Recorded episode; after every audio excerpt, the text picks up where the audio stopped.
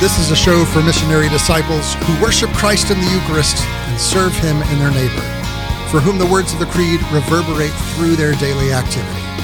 This is a show for those like you and me who make the conscious choice to follow Christ outside the walls. We're talking today about a topic near and dear to my heart, but one that we don't necessarily get to very often on the show. Uh, we talk about being missionary disciples and about what it means for us to uh, to live an evangelistic lifestyle. And typically, when we're talking about those ideas, we do that in a sense of the wider circle of influence that we have. But today, we're going to be talking about it within the most close sphere of influence that we have, and that's within our own families, and specifically as parents, how we live that missionary lifestyle, passing on the faith to our children in a way that that honors their their dignity as persons, that honors their uh, development and their developmental stages, and what it looks like for us to be good parents as a vocation, as a calling, as a thing that we embody and and move towards as kind of a purpose of life. We're talking today with Dr. Holly Taylor Coolman. She teaches theology at Providence College, which is founded by the Dominicans. It's in Providence, Rhode Island. She earned her PhD at Duke University, and her areas of specialty include Christian accounts of Judaism, as well as family, especially adoption. And she and her husband are parents to five children, ages 25 to 15. She's got a book coming out on Baker Academic Press in January called Parenting The Complex and Beautiful Vocation of Raising Children. Holly, thank you so much for being with us today. Thank you. I'm so happy to talk with you let's begin with the, the question of the beginnings of the book. Books happen uh, out of either because you have a profound and, and deep desire to share something, or other people have noticed uh, exceptional knowledge in an area and come to you and say, Hey, you might not have thought about this, but we really want what we see in you to be seen more broadly. So would you write us a book? So tell us how this book came to be. You know, it's funny that you should put it that way because I can really report uh, both of those dynamics happening in different ways for me. You know, in the most fundamental sense, this comes out of my life experience. I have spent um, the last quarter century in two primary kinds of work. Uh, one is my work in studying and teaching theology, and the other is in uh, alongside my husband in raising the five children that the Lord has given us. And I think it's uh, almost impossible to not see the connections between those two things mm-hmm. as you are doing them. And so I have found myself often reflecting on those. And in, in many ways, this book is a kind of offering out of um, out of those years and that work. Um, I, I think the second is important too, though. I don't think I would have had the push to write the book without the presence in my life, especially as my own children got a little bit older, as they moved into adolescence and now young adulthood, I found that I was um, hearing more and more from parent, younger parents, parents of younger children, who were coming to me quietly, um, mm-hmm. usually privately, for all kinds of advice, for just a listening ear, um, for somebody that they could um, share things that maybe they wouldn't share in public. Uh, of course, that is a, a natural dynamic in many ways as children get older. I realized how great the need was for, for people to hear from people who are really doing this work um, day to day. And also, I found that sometimes I would make connections to theology that seemed to me not particularly insightful, but I realized after mm-hmm. I said it that those not working in theology every single day had not necessarily thought about the same things in the same way. So often we we think of parenting as the task that we have to do, right? We're going to go home. We've got to manage these children. We've got to uh, pass on the faith. We've got to, all of these task related things. And then we have our faith over here on the other side. And maybe we share the faith and maybe there's some cross pollination, but this language of vocation brings it into a, a different category. Now, a, a, vocation is not something that is a list of tasks that you have to do or a job that you have to do, but rather a deep calling that is the center of identity. when we think about other other vocations, vocations to religious life, or vocations to the priesthood, or vocations even to marriage, there's an uh, an identity component to a vocation. As you think about parenthood, what are some of the things that may be core to that question of vocation that, that so often maybe the general public misses? So let me first just begin by saying um, I really appreciate your way of describing that approach. It's funny because I did find myself drawn at moments to give a, a sort of practical word.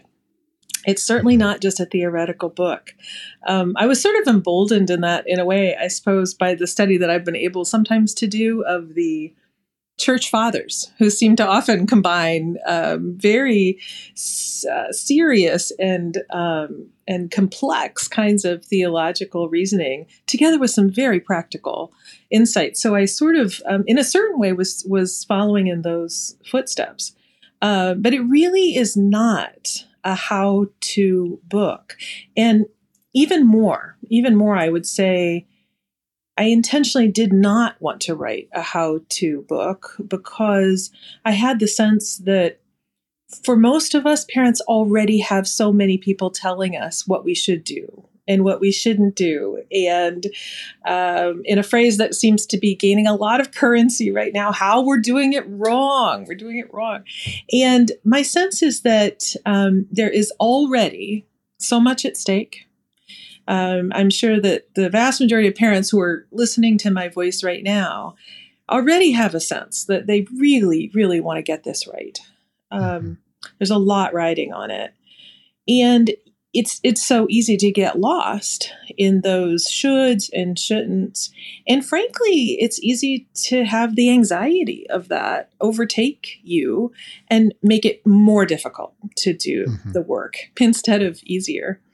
Um, so, in answer to your direct question, then let me share one one um, insight that I that I offer very early on in the book, maybe connected particularly to my perspective um, as an adoptive parent. So it's the case that in our family, all five of our children came to us via adoption. So in a lot of ways, we're doing just what other parents are doing. And in other ways, there are some differences, and especially sometimes differences in perspective.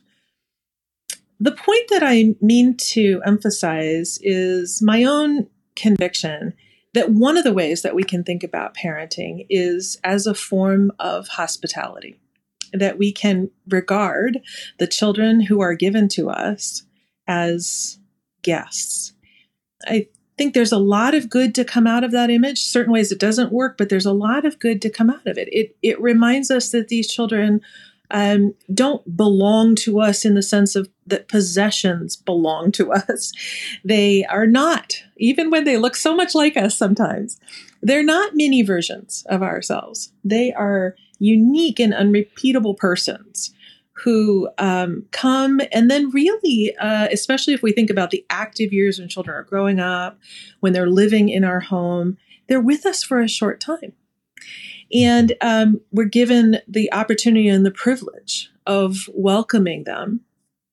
And um, I think above all, we can look to God's own forms of hospitality offered to us. Now, that's an unusual way to talk about it. We don't often think of it that way.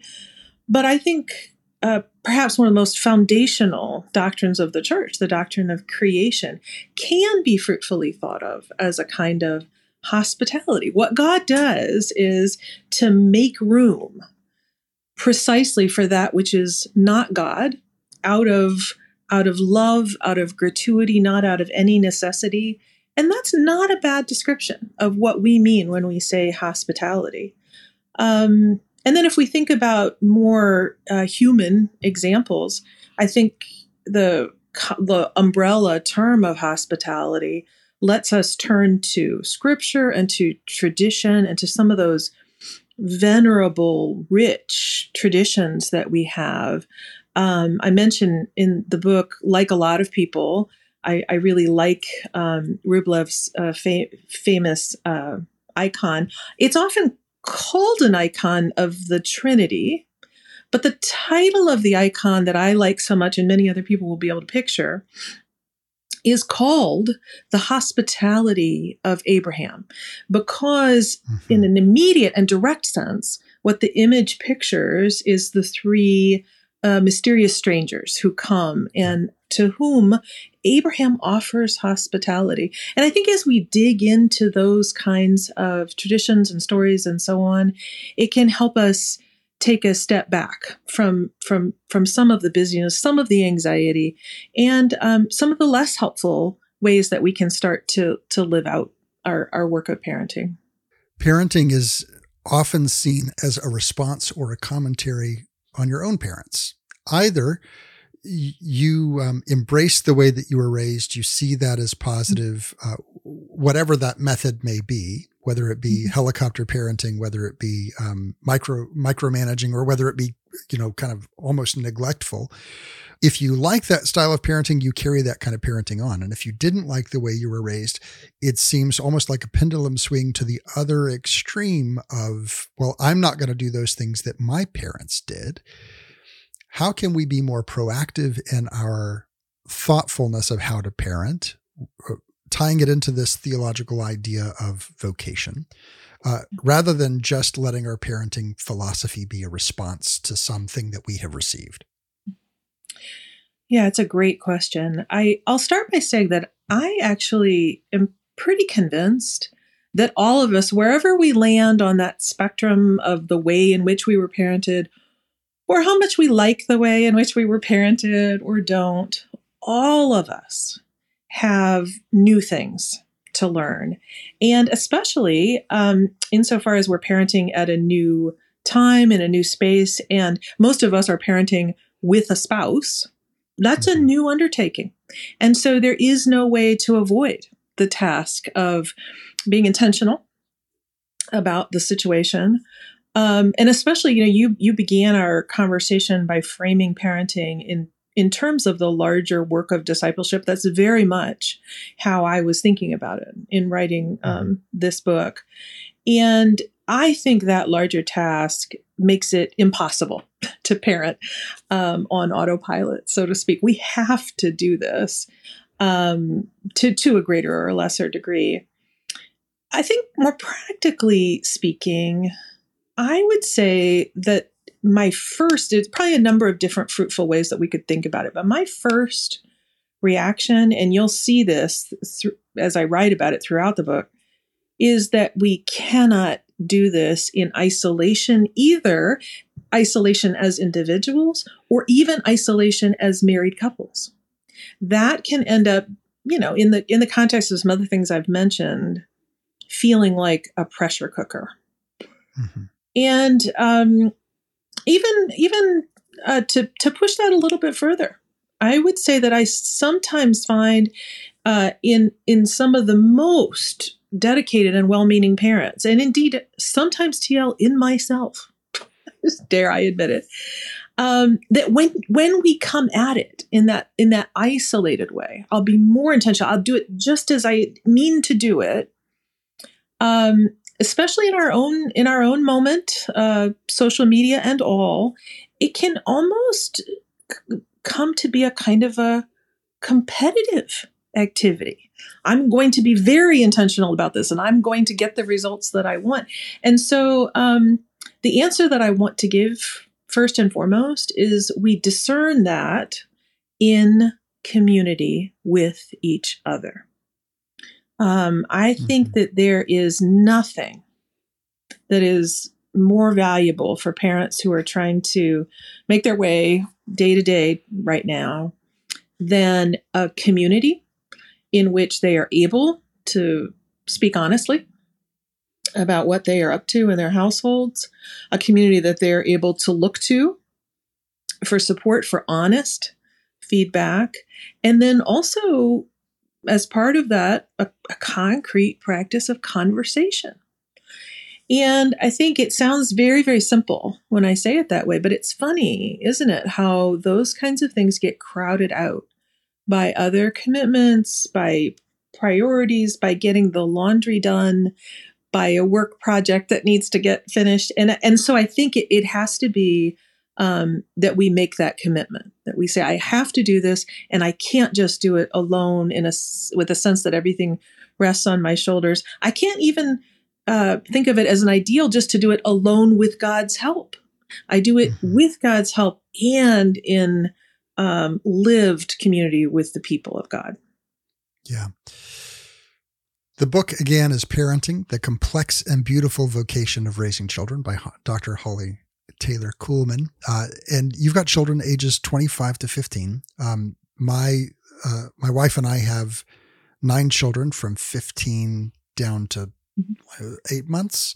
And then I have uh, one child, I like to say, from my Augustinian youth, who I am the birth father of, who is adopted. She's uh, turned, what, 20, uh, 29 a couple of days ago. Yeah. Um, you are on the parenting front. Uh, your lowest is where my highest is. So I'm going to mine uh, uh, your wisdom just a little bit. Um, what is a thing as you have uh, progressed into the older ages of children at home and and and beyond? What is a, a realization that you came to in the last ten years uh, of maybe theological import about raising those older children and being a parent in that in that stage? Yeah, there there are many. Um, it's been it's been surprising to me how much there is to uh, unlearn and relearn as your as your children grow. I think I would point to the conviction that I now have that there is a a call parents as children begin to enter the adolescent years as those move on and then into young adulthood um, a call to reach out to children intentionally and individually in ways that that don't always make as much sense or happen um, in the same ways when they are younger. So, um, for example, when children are younger, first of all, we we are very easily drawn into interactions with individual children as we are mm-hmm. caring for them physically. We're tying a shoe, we're rocking somebody to sleep. Um, and then also, so many activities with younger children just make a lot of sense as a family. We just do a lot of things as our collective group. Um, and one of the things that happens, of course, we hope as our children grow, is that they start to carve out their own spaces, their mm-hmm. own goals, their own intentions, et cetera, et cetera. And I think it is, um, it bears tremendous fruit for parents to notice that happening and to welcome it and then to look for ways to connect more intentionally and individually to kids in those spaces. Now, we are all limited in terms of time and energy and money. It is just not always possible. Um, I'll just give two examples from my from my own life. A couple times with my oldest um, daughter, I was able to find the resources that we needed to take her away for a weekend with the two of us. And in both of those cases, uh, spread out by a few years, we spent the night at a B&B that also had uh, horses, whether in a barn or not, because she is the quintessential animal lover. Always was, always, always will be. Um, with another of my children, I uh, it just worked out in that case. I was able uh, on my own to make a couple trips to uh, see him in college and go out for a lunch, a dinner, whatever, just the two of us. Um, and that that doesn't happen just quickly or easily. You really have to think about that and look for mm-hmm. ways for it to happen. And I would just offer a word of caution. It's not that attempts like that are always easy. It's not that they are always met by an adolescent with uh, overwhelming joy and gratitude. Those right. can be ticklish. but I, I don't regret one minute or one dollar that was spent in that way. And I'm continuing to learn, I would say, as my children move into young adulthood, what that means to continue that practice mm-hmm. and um, meet them where they are um, in a way that's really different from a from a small child. So inevitably, when we are growing as parents and we are learning as time goes on, specifically because there is a, an age range. Uh, typically, our younger children do not end up with the same parents that our older children had. Right? We uh, the older children look back and say, "Well, I would never would have got away with that," or something along those lines. Uh, how do you, or how did you, uh, kind of bridge that gap and and maybe extend olive branches to those older children when you uh, when you have changed your mind so dramatically about something in, in parenting from when they were children to now? Yeah, that's a great question. Isn't that what all the oldest children say? Mm-hmm. Uh, I myself am an oldest child, and that's what I say too. So, and I think, you know, all parents wish that they could give a beautiful account of some change of philosophy. And um, what uh, largely happens is they get worn down. so it's good to, good to say the truth. Um, I would say that actually the answer to your question is a little bit connected to my previous comment. Um, I have looked really hard for ways with my older kids to connect with them. And then I'll, I'll add another element to that. I've I've looked for ways to try to connect them to my ongoing experience with their younger siblings. Now, this requires a lot of prudence. You don't want to share with older children inappropriate things, but um, I have found that that um, practicing some new vulnerability with my older children, I might note a specific issue or a specific circumstance where I'm struggling to really meet a younger child, or where I think the child is is struggling, etc. And um, in many ways, I'm just I'm digging in on that oldest child uh, status, but I have found that to be um, a helpful thing in other words, uh, and, and it kind of fits with a broader philosophy I have. I think that, of course, our children have different parents, and of course, our children have different places in the family. And um, in a lot of ways, it makes sense to just recognize that and to give them their due in their place in the family. Um, to say to an oldest child, "You are the oldest, and you've really, um, you know, been a part of this family in a different way than your younger siblings are." And one of the things that you have is a kind of status as an as an as, as an elder among the children. So let me come to you and, and talk with you in that way. Um, and the babies, we just baby as long as we can, TL. That's the goal. Just keep babying those babies. uh, you know, our, our youngest children are, are are are a very special treasure, and and and I and I come to that in a different way you mentioned that all of your children came to you by way of adoption, and this is a very particular kind of hospitality um, that uh, that comes with sometimes extra family, right? Because you're bringing in those children. If it's an open situation, you also in some way have uh, that extended relationship coming in. Um, what do you see maybe as uh, uh as as we're looking at adoption? What would you say to someone who's considering adoption as a, a way to grow their family? What mm-hmm. kinds of things should they uh, look forward to? What kinds of things should they prepare for? Uh, and just along those lines, what, what would be your advice? Mm-hmm. I would say two things, I think um, you can you can imagine that adoption is a topic near to my heart as well. And I'm often having conversations with folks who are thinking about adoption or just stepping into adoption, and I'm I'm always eager to encourage them. But um, in a way, I would just want to highlight two of the things that you've sort of hinted at. Um, one is that I think it is extraordinarily important for parents of adopted children to recognize from the first moment that their role as parents is not the role of replacing both parents.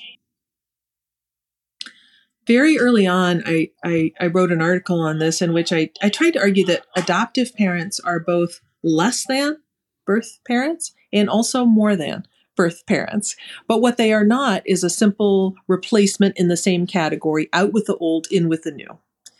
Mm-hmm. Um, and maybe it, it makes a lot of sense if you if you imagine it in terms of hospitality. I think that adoptive parents, in particular, have a call not only to extend hospitality to that child as a person, but to, to all the parts of their child, and including relationships to their birth parents and birth families in whatever form they come to take.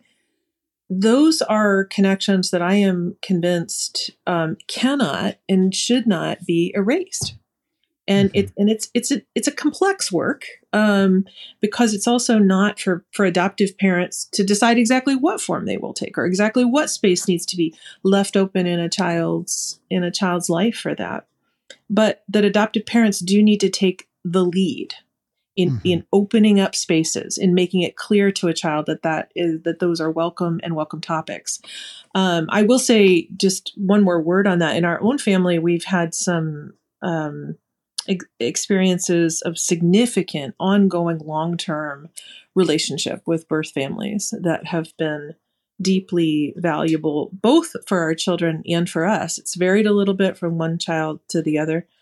But I would never say that those have been either simple or easy. It's it, it's you know humans. Mm-hmm. They're just complicated. Humans are complicated. Yeah. Um, and the second thing I would say uh, may be implied in what I've already said, but I think it's important for adoptive parents to assume that there is no form of adoption in, in any form that completely avoids loss. Adoption involves the yeah. loss of something, the loss of something. And that can be hard. That can be a real stretch. If you yourself, for example, are a brand new first time parent who's just thrilled to have um, this new baby right there. But it's it's a it's a work of love. It's it's a work of hard love to mm-hmm.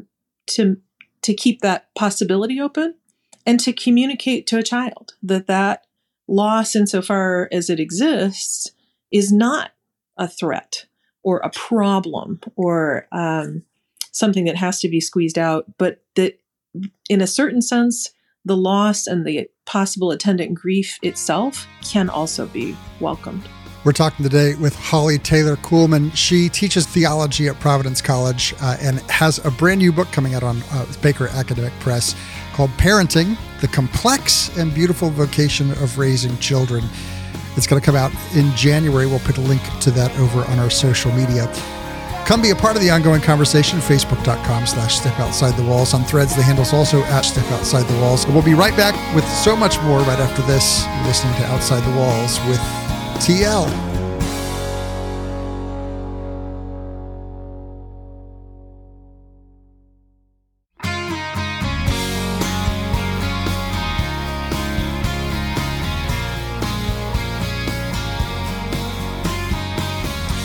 Welcome back to Outside the Walls, where we explore the implications of our belief on our daily life. I'm your host, TL. We're talking today with Dr. Holly Taylor Coolman. She teaches theology at Providence College in Providence, Rhode Island. Uh, I grew up down south in uh, in Texas, and then spent a lot of time in Oklahoma, and now I'm over on the other coast. And so Providence was not one of those schools that I was really aware of uh, until oh maybe uh, maybe four or five years ago.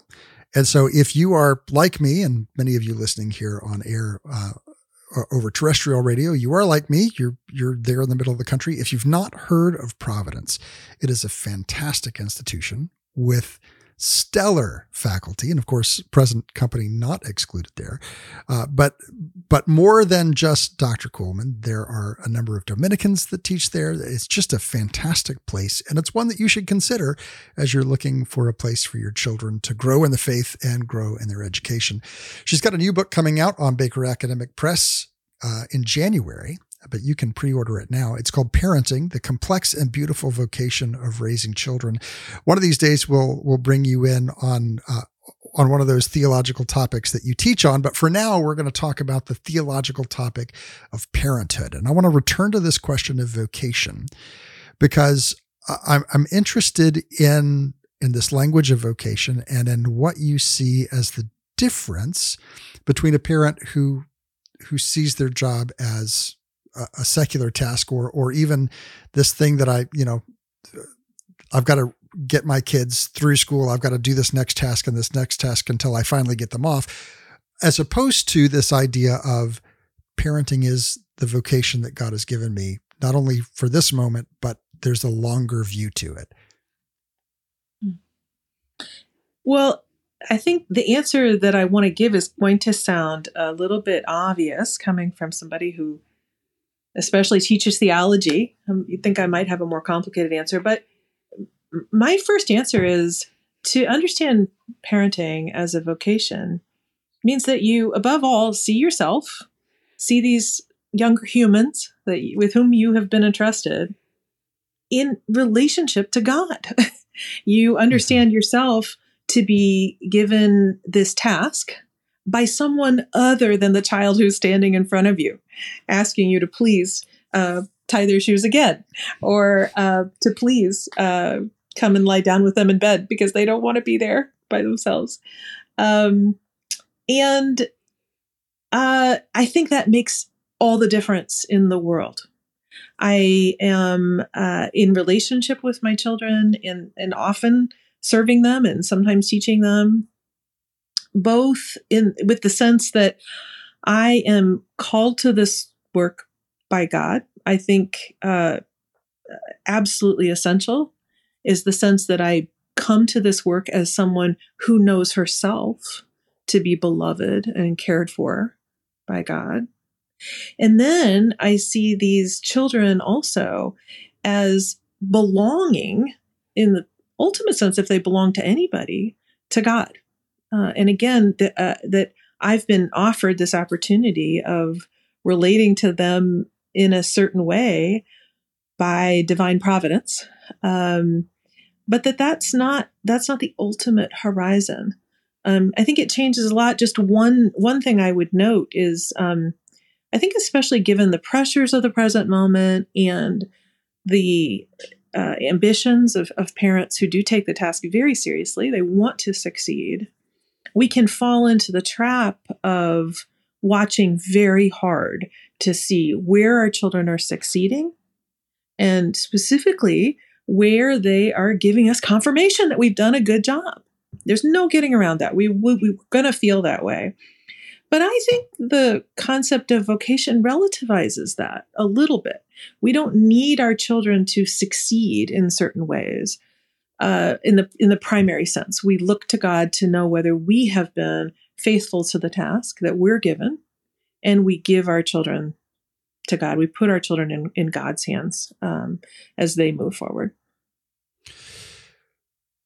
There's something about the theology that I think helps us in parenthood as well, and that's understanding uh, who God is you know, we have these pictures sometimes in our head that we have derived just from experience. Maybe we've heard it in a homily uh, of of God as omnipotent, overseeing, directing every aspect of life. You know, any kind of any number of incomplete pictures of God um, that then affect the way that we parent because we're trying to, in some way, mirror that. So I think that there is an importance of of good and thorough and proper understanding of the, of who God is as person that will inform us and enable us to be uh, to be better parents. Uh, uh, the phrase comes to my mind. I think it's Ephesians three um, that talks about. Uh, I give you know one of Paul's benedictions where he's talking about um, giving thanks for for the people around him, but he says um, the fatherhood of God by whom every family receives its name, right? That there's something about who God is that helps us understand how to be family.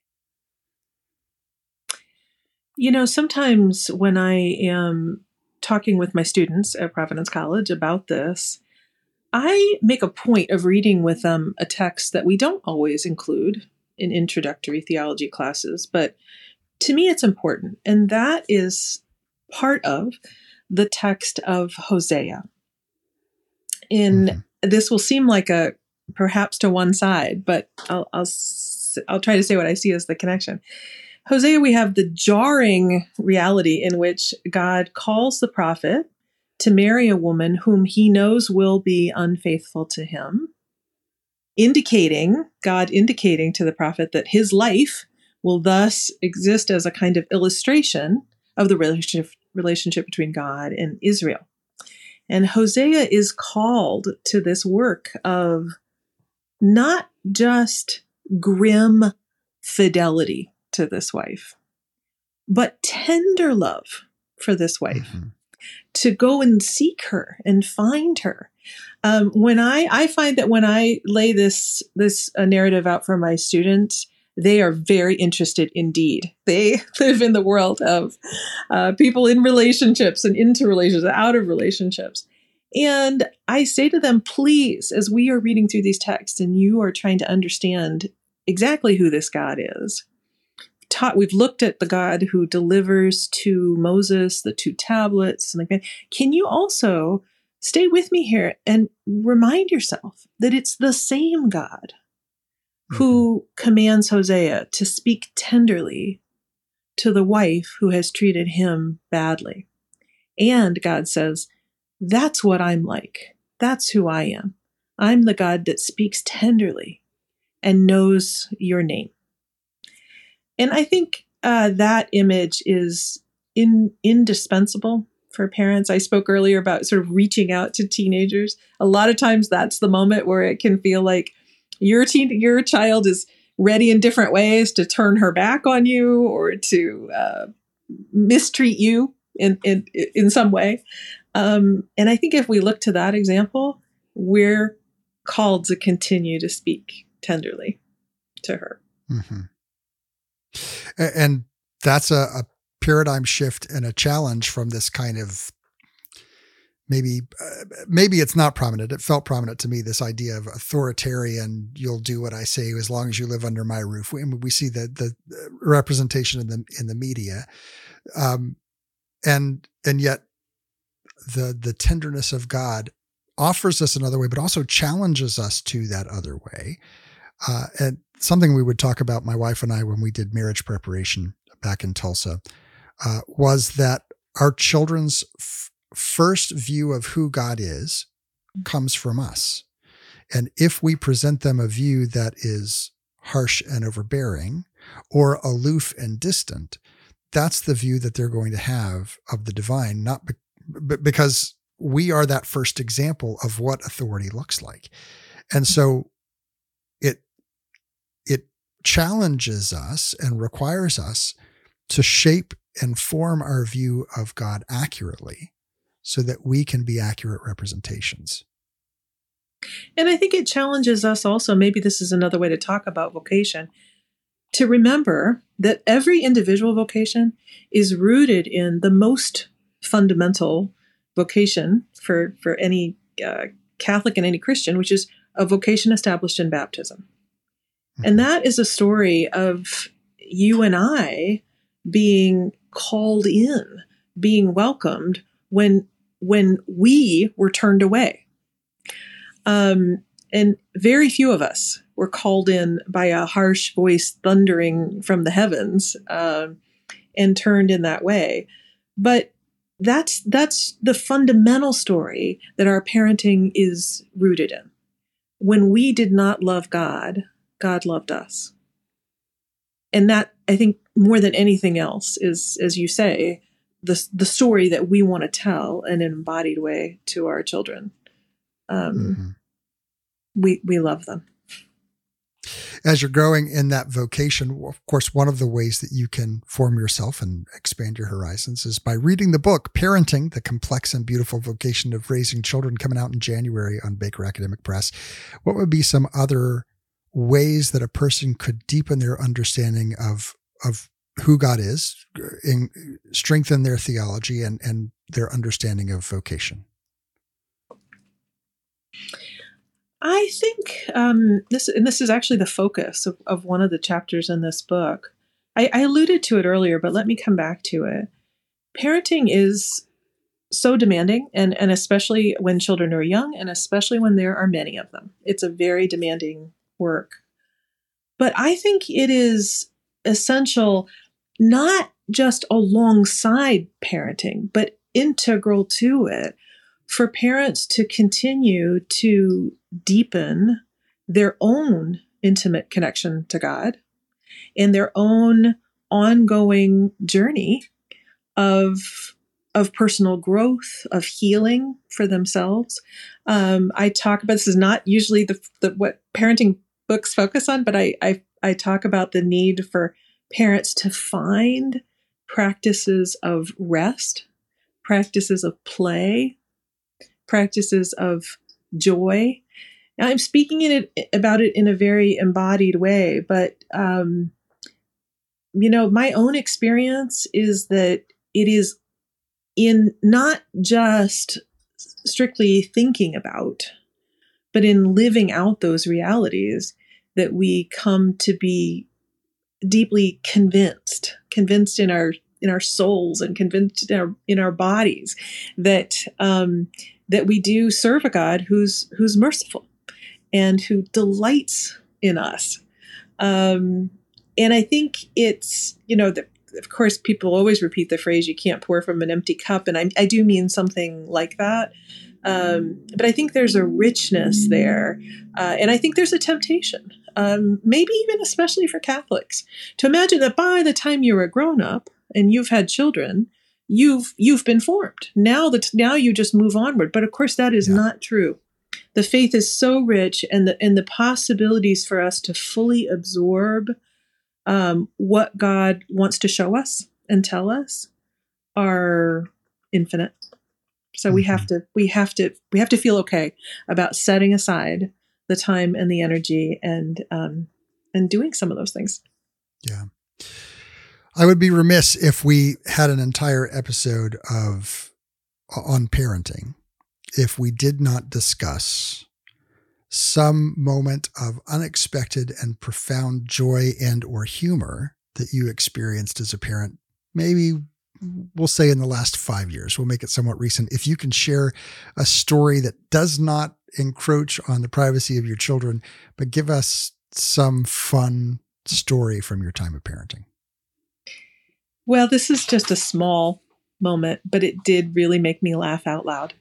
Uh, this involves a conversation with my oldest child. I, I didn't say it, but um, my oldest daughter is married now, and uh, she's a mother herself. So this gives me an opportunity to say the most important thing about myself, which is that I am now grandmother to the smartest and most beautiful toddler in the world. Um, so she and so she and I have new things to talk about now these days.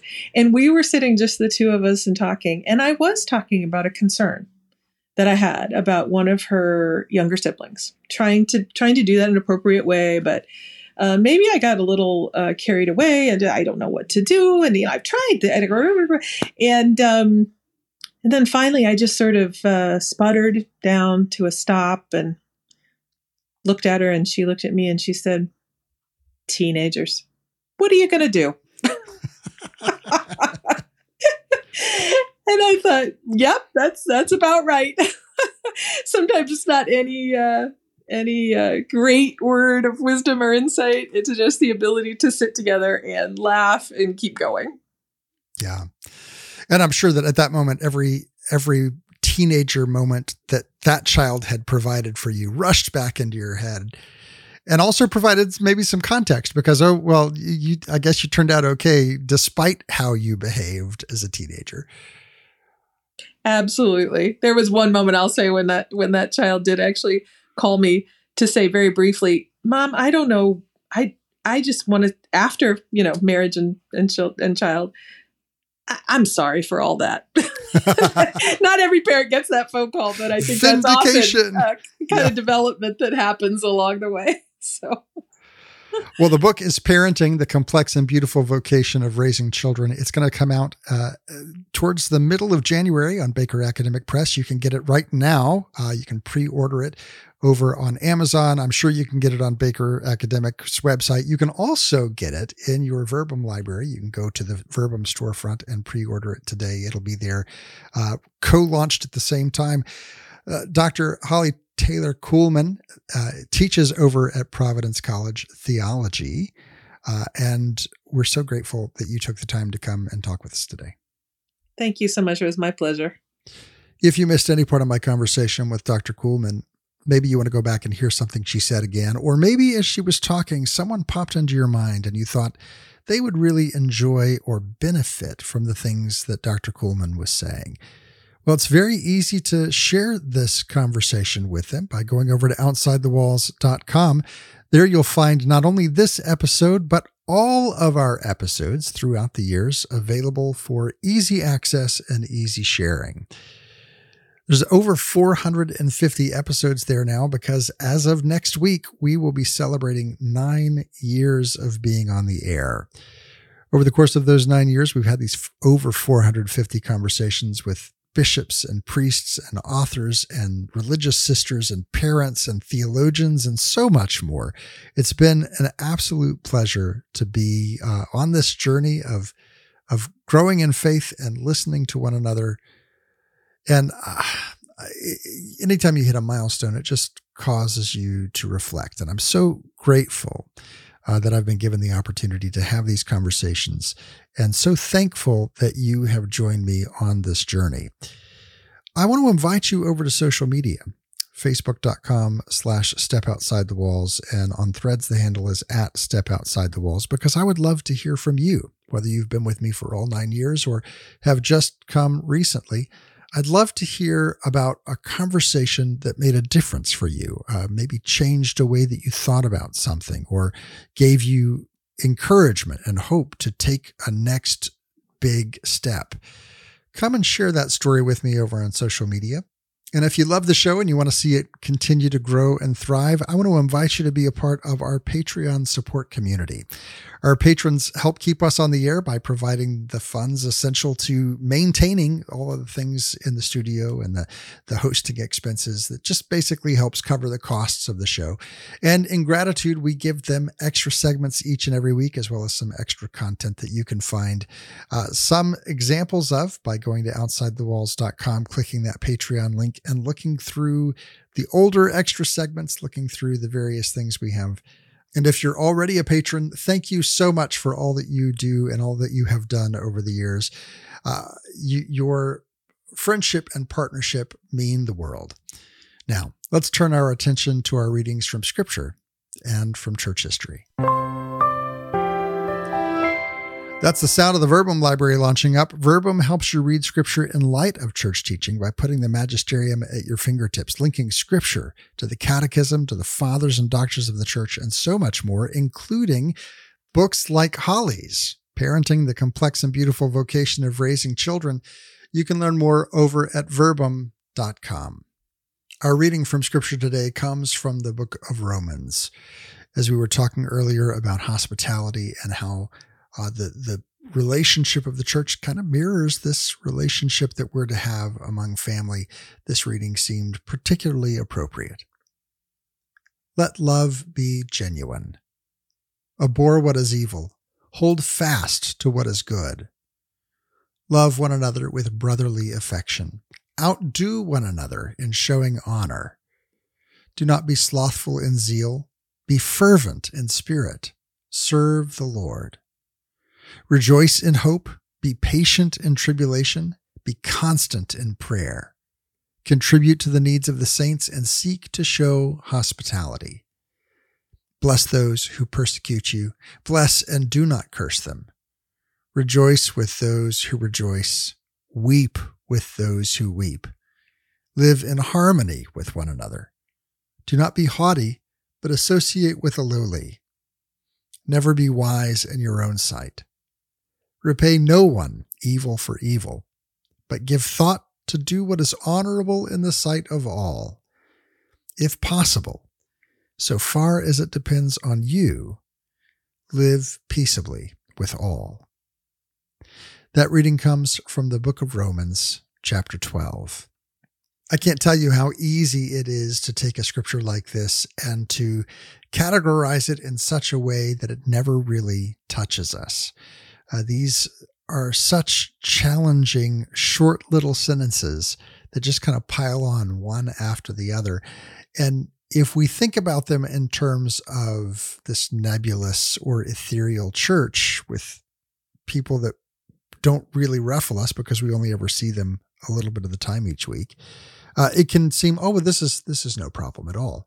But if we start to think about it in light of the family, uh, it can have a very different perspective. So I encourage you to do a little bit of a, a personal lectio with it. As I was reading it here this first time, the one that stood out to me uh, based on our conversation uh, earlier was the bless those who persecute you and bless and do not curse them. And the very first thought that popped into my head, all you parents will understand this, is teenagers, right? Bless those who persecute you, bless and do not curse them, but rejoice with those who rejoice and weep with those who weep.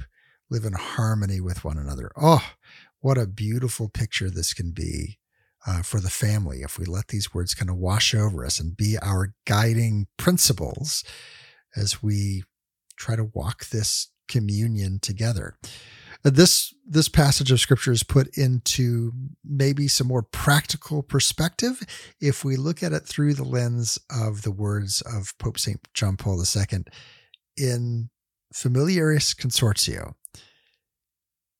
The family which is founded and given life by love, is a community of persons, of husband and wife, of parents and children, of relatives. Its first task is to live with fidelity the reality of communion in a constant effort to develop an authentic community of persons. The inner principle of that task, its permanent power, and its final goal is love. Without love, the family is not a community of persons, and in the same way, without love, the family cannot live, grow, and perfect itself as a community of persons. What I wrote in the encyclical Redemptor Hominis applies primarily and especially within the family as such. Man cannot live without love. He remains a being that is incomprehensible for himself. His life is senseless if love is not revealed to him, if he does not encounter love, if he does not experience it and make it his own, if he does not participate intimately in it. The love between husband and wife, and in a derivatory and broader way, the love between members of the same family, between parents and children, brothers and sisters, and relatives, and members of the household is given life and sustenance by an unceasing inner dynamism, leading the family to ever deeper and more intense communion, which is the foundation and soul of the community of marriage and the family. This communion is rooted in the natural bonds of flesh and blood and grows to its specifically human perfection with the establishment and maturing of the still deeper and richer bonds of the Spirit the love that animates the interpersonal relationships of the different members of the family, constitutes the interior strength that shapes and animates the family communion and community. The Christian family is also called to experience a new and original communion, which confirms and perfects natural and human communion. In fact, the grace of Jesus Christ, the firstborn among many brethren, is by its nature an interior dynamism, a grace of brotherhood, as St. Thomas Aquinas calls it. The Holy Spirit, who is poured forth in the celebration of the sacraments, is the living source and inexhaustible sustenance of the supernatural communion that gathers believers and links them with Christ and with each other in the unity of the Church of God. The Christian family constitutes a specific revelation and realization of ecclesial communion, and for this reason, too, it can and should be called the domestic church. Family communion can only be preserved and perfected through a great spirit of sacrifice. It requires, in fact, a ready and generous openness of each and all to understanding, to forbearance, to pardon, to reconciliation. There is no family that does not know how selfishness, discord, tension, and conflict violently attack and at times mortally wound its own communion. Hence, there arise the many and varied forms of division in family life. But at the same time, every family is called by the God of peace to have the joyous and renewing experience of reconciliation. that is, communion reestablished, unity restored. In particular, participation in the sacrament of reconciliation and in the banquet of the one body of Christ offers to the Christian family the grace and the responsibility of overcoming every division and moving towards the fullness of communion willed by God, responding in this way to the ardent desire of the Lord that they may be one. That reading comes from Familiaris Consortio and that's all the time we have for today. Thank you so much for tuning in and being a part of this conversation. And now come be a part of the ongoing conversation over on social media, facebook.com slash step outside the walls. On threads, the handle is at step outside the walls. Today's show is brought to you by Susan Wise and all of those who support the show through Patreon. Go to outsidethewalls.com, click that Patreon link to learn more. And until next week, may the Lord bless you and keep you. May the Lord make his face to shine upon you and be gracious unto you. May the Lord lift up his countenance upon you and give you peace.